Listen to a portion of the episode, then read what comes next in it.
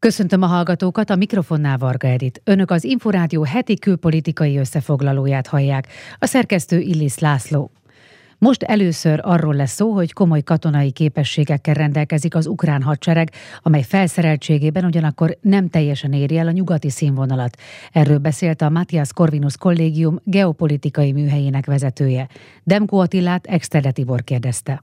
Most logikusan Ukrajnának az volna a lehetősége, hogy amíg tart az orosz feltöltés, addig támadjon. Képessége van erre Ukrajnának? Most hajtott végre egy meglehetősen nagy műveletet. Hát ugye az a művelet sem volt olyan nagy sok tekintben, mint gondoljuk. Tehát a, ugye ott egy olyan régiót támadtak meg az ukránok, ahol nagyon kevés orosz volt, és az orosz tüzérségnek nem volt egy komoly koncentrációja. Tehát persze hatalmas területet foglaltak el gyorsan, de egy nagyon gyengén ellenőrzött területet. Ettől függetlenül komoly képességei vannak az ukrán haderőnek, mert nem csak ezt folytatták le, hanem bizony máshol is támadtak. Tehát ugye támadtak a, a Donbass más részein is. Ugye ugye ez alapvetően Harkiv, de közben támadtak Donetsk megyébe is. Ugye egy Liman nevű nagyon fontos településnél folynak nagyon komoly harcok, ugye ez Iziumtól délre van, ami Harkivban van, illetve támadnak Herson megyében is, ahol szintén komoly erőket alkalmaznak. Most az, az a probléma, hogy hajlamosak vagyunk mindig felbecsülni. Tehát ugye az elmúlt időszakban, főleg azért, mert rengeteg a, a nyugati forrás és nagyon kevés az orosz, ami bekerül a köztudatba, és hogyha már bekerül, nagyon sokszor az orosz források közül sajnos a hamis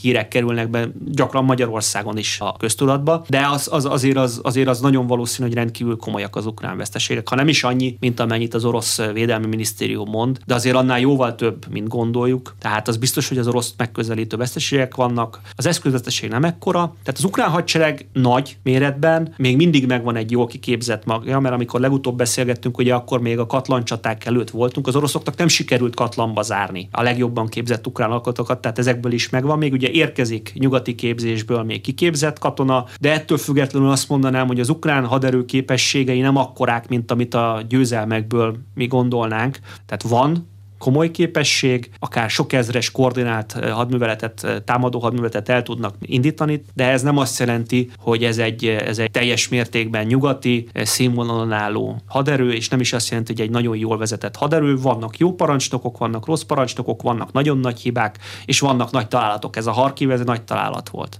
utánpótlásban, nyugati fegyverben fokozható az ütem? Az ukránok mindig többet és többet és jobbat és jobbat kérnek. Az ütem az fokozható, az a kérdés, hogy milyen eszközből van elég nyugaton, meg mit hajlandó az adott ország föladni. Tehát azért mondjuk a lengyeleknél van több mint száz darab Leopard 2-es, azért azt nem adják át. Tehát átadták a T-72-es upgrade-elt, vagy felújított T-72-eseiket, de a Leopard 2-eseket Lengyelország se adja át, meg senki nem, ugye spanyol részről fölmerült, hogy átadnák, de hát pár tucatot. Tehát igazából nem nem tucatokat kéne adni ahhoz, hogy komoly változás legyen, hanem százával, ráadásul egy típusból, hogy a szervizelés, a logisztika az ne teljes, legyen teljesen fragmentált. Ugye most a harkocsikról beszélek. Ugye amerikai részről merült fel ez, hogy Abramsekkel látnák el e, Ukrajnát. Az Abrams az egy komoly harckocsi, persze ennek a korábbi verzióját, amit leraktározták, tehát véletlenül se a legújabbat, de abból nyilván, ha több száz darab lenne ukrán kézben, ez egy nagyon jelentős előrelépés lenne Ukrajnának. Vagy olyan önjárók, mint a PZH 2000, van ilyen amerikai is, de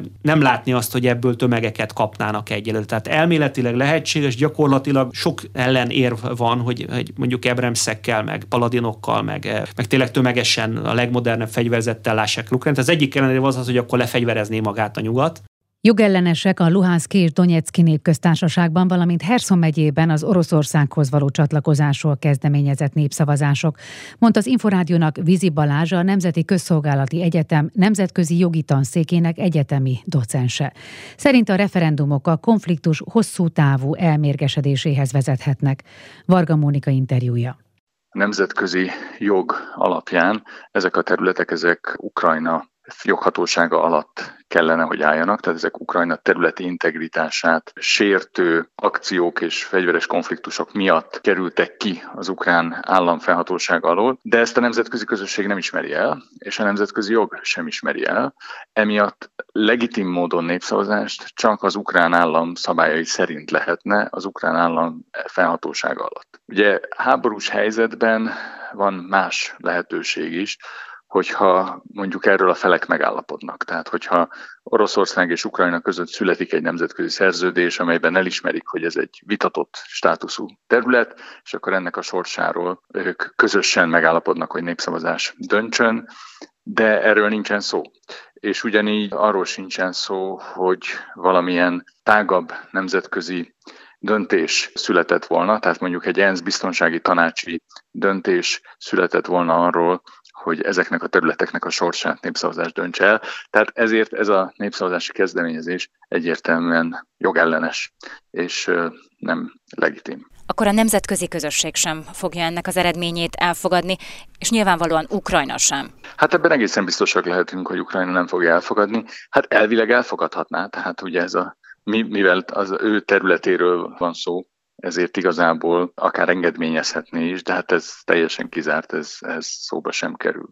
Akkor ez a referendum kizárólag a konfliktus elmélyítésére alkalmas?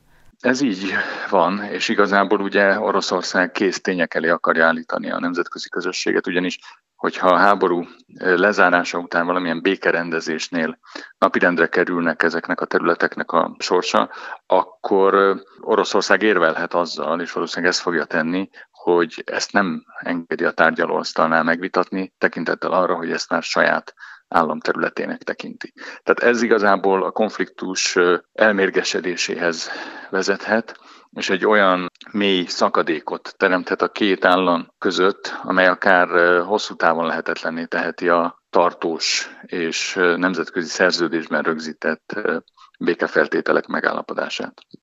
Európa béke, stabilitás, prosperitás záloga.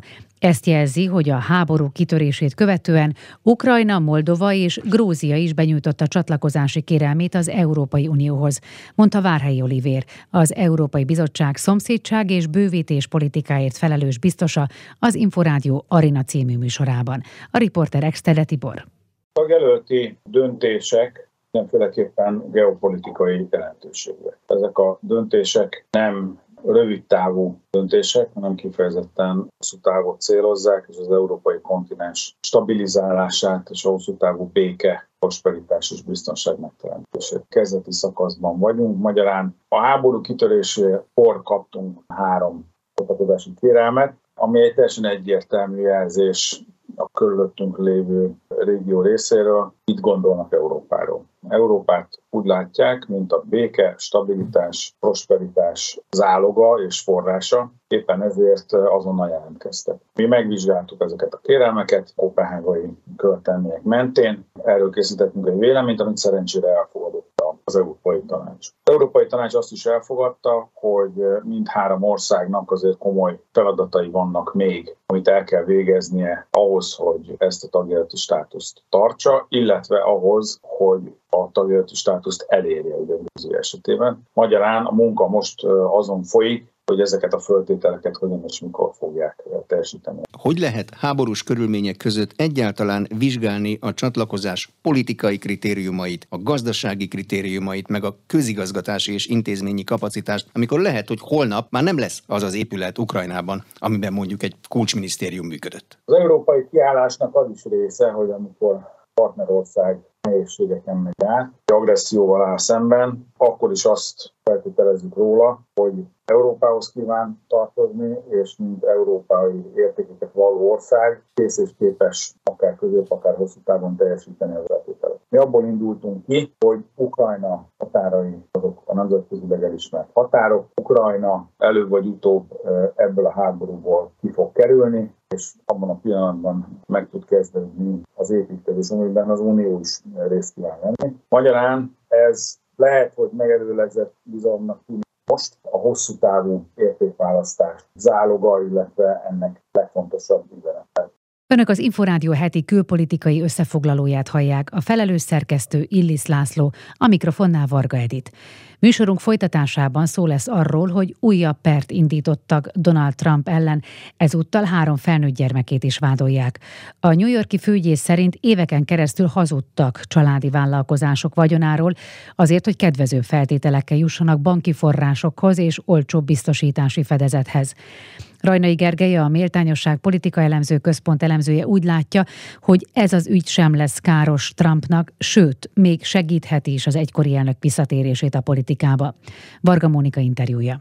Általánosságban azért ez egy hagyományosan nagy botrány lenne, hogyha konkrétan is ítélnék Trumpékat ebben az ügyben, de abban a szempontból viszont nem annyira nagy bűn, hogy Trumpnak azért sok hasonló ügye, amilyen sikasztással, milyen megtévesztéssel szólt. Elég sok ilyen ügyen megvádolták helyenként, hát hogyha nem is ítélték el, de ilyen megegyezésre került sor. Tehát neki azért már ebből komoly múltja van, és egyelőre a politikai renoméját ez nem igazán csökkentette, tehát nem valószínű, hogy pont ez az ügy az, ami kifejezetten megtörni a belévetett bizalmat az amerikai jobb oldalon. Ez most már a sokadik ügy ellene. Azt tudja esetleg, hogy hány per vagy gyanúsítás van vele szemben jelenleg?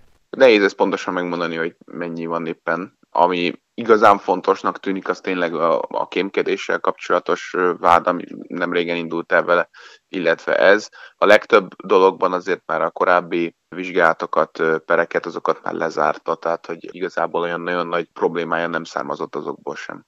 A kémkedés itt a titkos kormányzati dokumentumok otthon tárolását, tartását jelenti. Igen, igen, igen, csak hát ez, ez hivatalosan a kémkedés kategóriájába esik a törvénybe, legalábbis ez a hivatalos indok, ami miatt az eljárás elindult. Az, hogy most már ennyiféle ügy van Trump ellen, káros lehet a politikai karrierjére? A republikánus pártot nem rettentheti el mindez, hogy akár elnökjelöltként újraindítsa? Trumpnak igazából a népszerűségéhez leinkább hozzátettek ezek az ügyek, inkább, mint sem, hogy elvettek volna. Tehát mondjuk a demokrata oldalon, vagy esetleg nagyon független embereknél lehet, hogy ez így kiveri a biztosítékot, de az elkötelezett republikánusoknál inkább növelte a, a hitelességét, hiszen tudja mutatni, hogy igen, őt üldözi az establishment, az a rendszer, ami ellen ő folyamatosan küzdött elnökként is, elnökjelöltként is, ami ellen továbbra is küzdeni fog, és ez csak folyamatosan igazolja, hogy igen, igen, folyamatosan igaztalanul vádolják őt, és ez a rendszer ez igazából őt folyamatosan támadja. Tehát a, pont a egy jelenlegi hívei, meg úgy általában a republikánus tábor között, ez egy kifejezetten népszerű intézkedés az, hogy őt beperlik, vagy vád, vád alá helyezik, és igazából ezt fel tudja használni az előválasztáson. Lehet, hogy a, az általános amerikai benyomás erről nem az, hogy kifejezetten pozitívan ítélik meg, tehát mondjuk lehet, hogy ez egy rendes választáson, ahol mindenki szavaz. Ez nem kifejezetten népszerű, de egy előválasztáson, ahol a republikánus tábornak a kegyét kell megnyerni, ott viszont ez kifejezetten előnyös lehet, tehát hogy nem gondolom, hogy az ő jelöltségét, amíg el nem ítélik be, nem börtönzik, vagy valami hasonló, addig ez problémát okozza neki. Újra engedélyezték Nagy-Britanniában a palagáz és palaolaj kitermeléséhez szükséges úgynevezett rétegrepesztést. Az Egyesült Államok energiaexportőr szerepét megalapozó technológiát a briteknél a földrengések miatti aggodalom miatt tiltották be korábban. A brit energiaügyi miniszter szerint, aki tilalmat akar, azt a Kreml fizeti. Svetnik Endre összefoglalója. A tömeges tiltakozások nyomán a briteknél 2019-ben moratóriumot hirdettek a földmozgásokat okozó úgynevezett hidraulikus törés, avagy rétegrepesztéses technológiára, amelyel felszínre lehet hozni az úgynevezett palagázt és olajat. Oroszország Ukrajna elleni háborúja, illetve a Moszkva ellenes szankciók azonban az orosz energiahordozóktól való elfordulásra késztetik Európát, ami kihat az EU-ból kilépett britekre is. Jött Lisztrasz új kormánya, amely meghirdette az energiafüggetlenség politikáját, és ennek szellemében feloldotta a rétegrepesztési moratóriumot. Közben azonban a Brit Geológiai Felmérőcsoport nevű szervezet új tudományos tanulmánya szerint még mindig nem világosak a technológia hatásai. 2019-ben a Quadria gázkitermelő cég palagáz és olaj kitermelő helyén Lenkesír grófságban több mint 120 földmozgást regisztráltak, bár ezek gyengék voltak, írta a BBC. A kutatók szerint nehéz előrejelezni a rétegrepesztés okozta nagyobb földrengéseket. A technika alkalmazása során vizet pumpálnak a palakőzetbe, amely elmozgatja már korábban sérült vagy repett kőzetrétegeket. Ez a mozgás válthat ki földrengést. A kutatók szerint a kitermelés leállása miatt nem tudják feltárni az összes ilyen hibát a körzetben, amely akár hármas erősségű rengéshez is vezethet. Az ilyen esetektől való félelem késztette a helyi lakosok egy részét, aktivistákat és parlamenti képviselőket, hogy harcba induljanak a rétegrepesztés leállításáért. Csütörtökön heves vita robbant ki a brit parlamentben Jacob Rees-Mogg energetikai miniszter és Ed Miliband volt munkáspárti vezér, jelenleg árnyék környezetvédelmi miniszter között. Rees-Mogg azt mondta, fontos minden Nagy-Britanniában felelhető energiaforrást kiaknázni, mintsem, hogy importálják az energiahordozókat. Míg Miliband szerint a saját palagáz nem csökkenti majd az energiaszámlákat. A miniszterbe, aki a helyi építési szabályok megkerülésével indíthatja meg a kitermelést, saját konzervatív pártársai is belekötöttek a parlamentben. Ő erre azt mondta, hogy hisztériáznak, nincs tudományos képzettségük, és hogy a palakitermelés ellenzőit a Krem pénzeli. A lázadó képviselőket viszont az zavarja, hogy Lisztrász miniszterelnök nyári választási kampánya során azt ígérte, csak helyi egyetértés mellett újítanák fel a rétegrepesztést. Most viszont úgy tűnik, hogy a brit kormány nemzeti fontosságú kitermelési projekté nyilváníthatja a palagázlelőhelyeket, amivel ki lehetne kerülni a szokásos építési engedélyeztetést. 2018-ban párbeszéd indult Észak és Dél-Korea között, de a hanoi csúcs találkozó után ismét hűvösebb lett a két ország viszonya, mondta az Inforádió Arina című műsorában a volt szőuli nagykövet. Csoma Mózessel Exterde Tibor beszélgetett.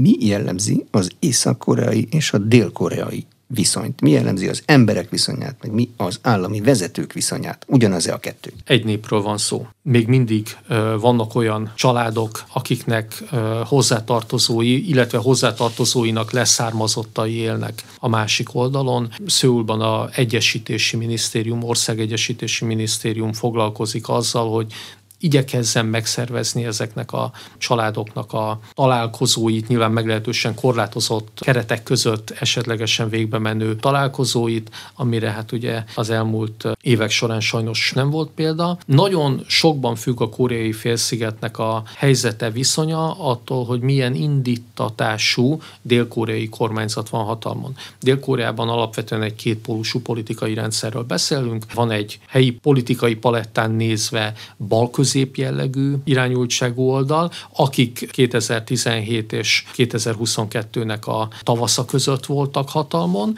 illetve van egy helyi konzervatív oldal, akik pedig idén májustól kezdődően, tehát 2022 májusától kezdve vannak hatalmon. A két irányzatnak, illetve a két oldalnak alapvetően eltérő a viszonyulása Észak-Koreához, a helyi balközépoldal az sokkal békülékenyebb, párbeszédet hangsúlyozó politikát képvisel, a helyi konzervatív oldal pedig hát alapvetően ragaszkodik a észak-koreai tényleges lépésekhez a nukleáris leszerelés érdekében ragaszkodik ahhoz, hogy Észak-Korea tegyen kompromisszumos lépéseket a feszültség érdekében. Nem véletlen, hogy 2017-ben, tehát amikor a helyi balközépoldal volt hatalmon, illetve hatalomra jutott, akkor gyors lépések történtek annak érdekében, hogy, hogy tényleges párbeszéd kezdődjön meg. Ez ugye 2018-nak az elejétől meg is kezdődött. Egy nagyon fontos fejlődés fejlemény volt, amikor 2019, 18 vége 19-nek az elején létrehoztak úgynevezett kapcsolattartó irodákat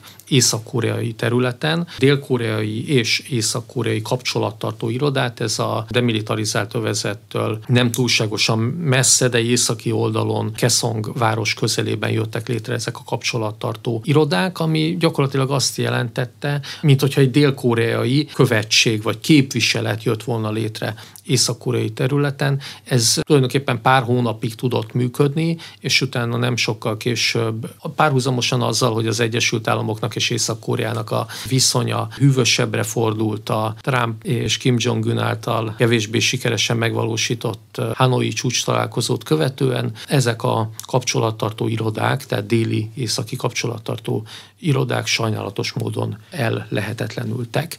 Sőt, aztán 2020-ban az észak-koreaiak demonstrálva a elégedetlenségüket a saját területükön lévő irodákat végül is fel is robbantották. Egyszerre volt professzionális és megrendítő második Erzsébet királynő temetése és az azt megelőző gyász időszak, mondta az Inforádió Arina című műsorában Gálik Zoltán, a Budapesti Corvinus Egyetem docense. Kiemelte, az uralkodó a kiszámíthatóságot jelentette az elmúlt évtizedekben az Egyesült Királyság lakóinak és a világnak egyaránt. A riporter Exterde Tibor. Egészen elképesztő volt ugye ennek a rendezvénynek a szervezése, a lebonyolítása, az a hibátlanság, ami az első pillanattól kezdve kísérte ezt, és mindaz a professzionalizmus, amit beletettek ebbe az úgynevezett állami temetésbe, amit 1965 óta nem szerveztek meg. Ugyanakkor megrendítő is volt, hát természetesen egy temetés volt, illetve egy egész gyászidőszak. Lehetett látni, hogy ez a tíz nap, ami eltelt a királynő halála óta, ez valóban megrendítette Nagy-Britanniában és Nagy-Britannián kívül az embereket, és szinte minden rezdülés, ami itt zajlott, az, az igaz volt, és ha végignéztük ezeket a képeket, amiket láttunk, nem csak, hogy a király és a királyi udvarról mondott el nagyon sok mindent, hanem politológusi, alkotmányjogászi szemmel is egyszerűen egy kincses bánya volt, ahogy ezt lehetett látni, hogy a különböző hatalmi ágaknak a képviselőit, a különböző szertartásokat végigvitték, úgyhogy tényleg páratlan élmény volt. Minek szólt ez a tisztelet? A királynő személyének, a királyságnak, magának, vagy a királynő uralkodásban eltöltött évtizedeinek, ezt meg lehet ma már mondani ennyivel a búcsúztatás után? Hát azt hiszem, ez a felsorolás ez nagyon jó, hiszen ugye maga az alkotmányos monarchia az egy intézmény az Egyesült Királyságban.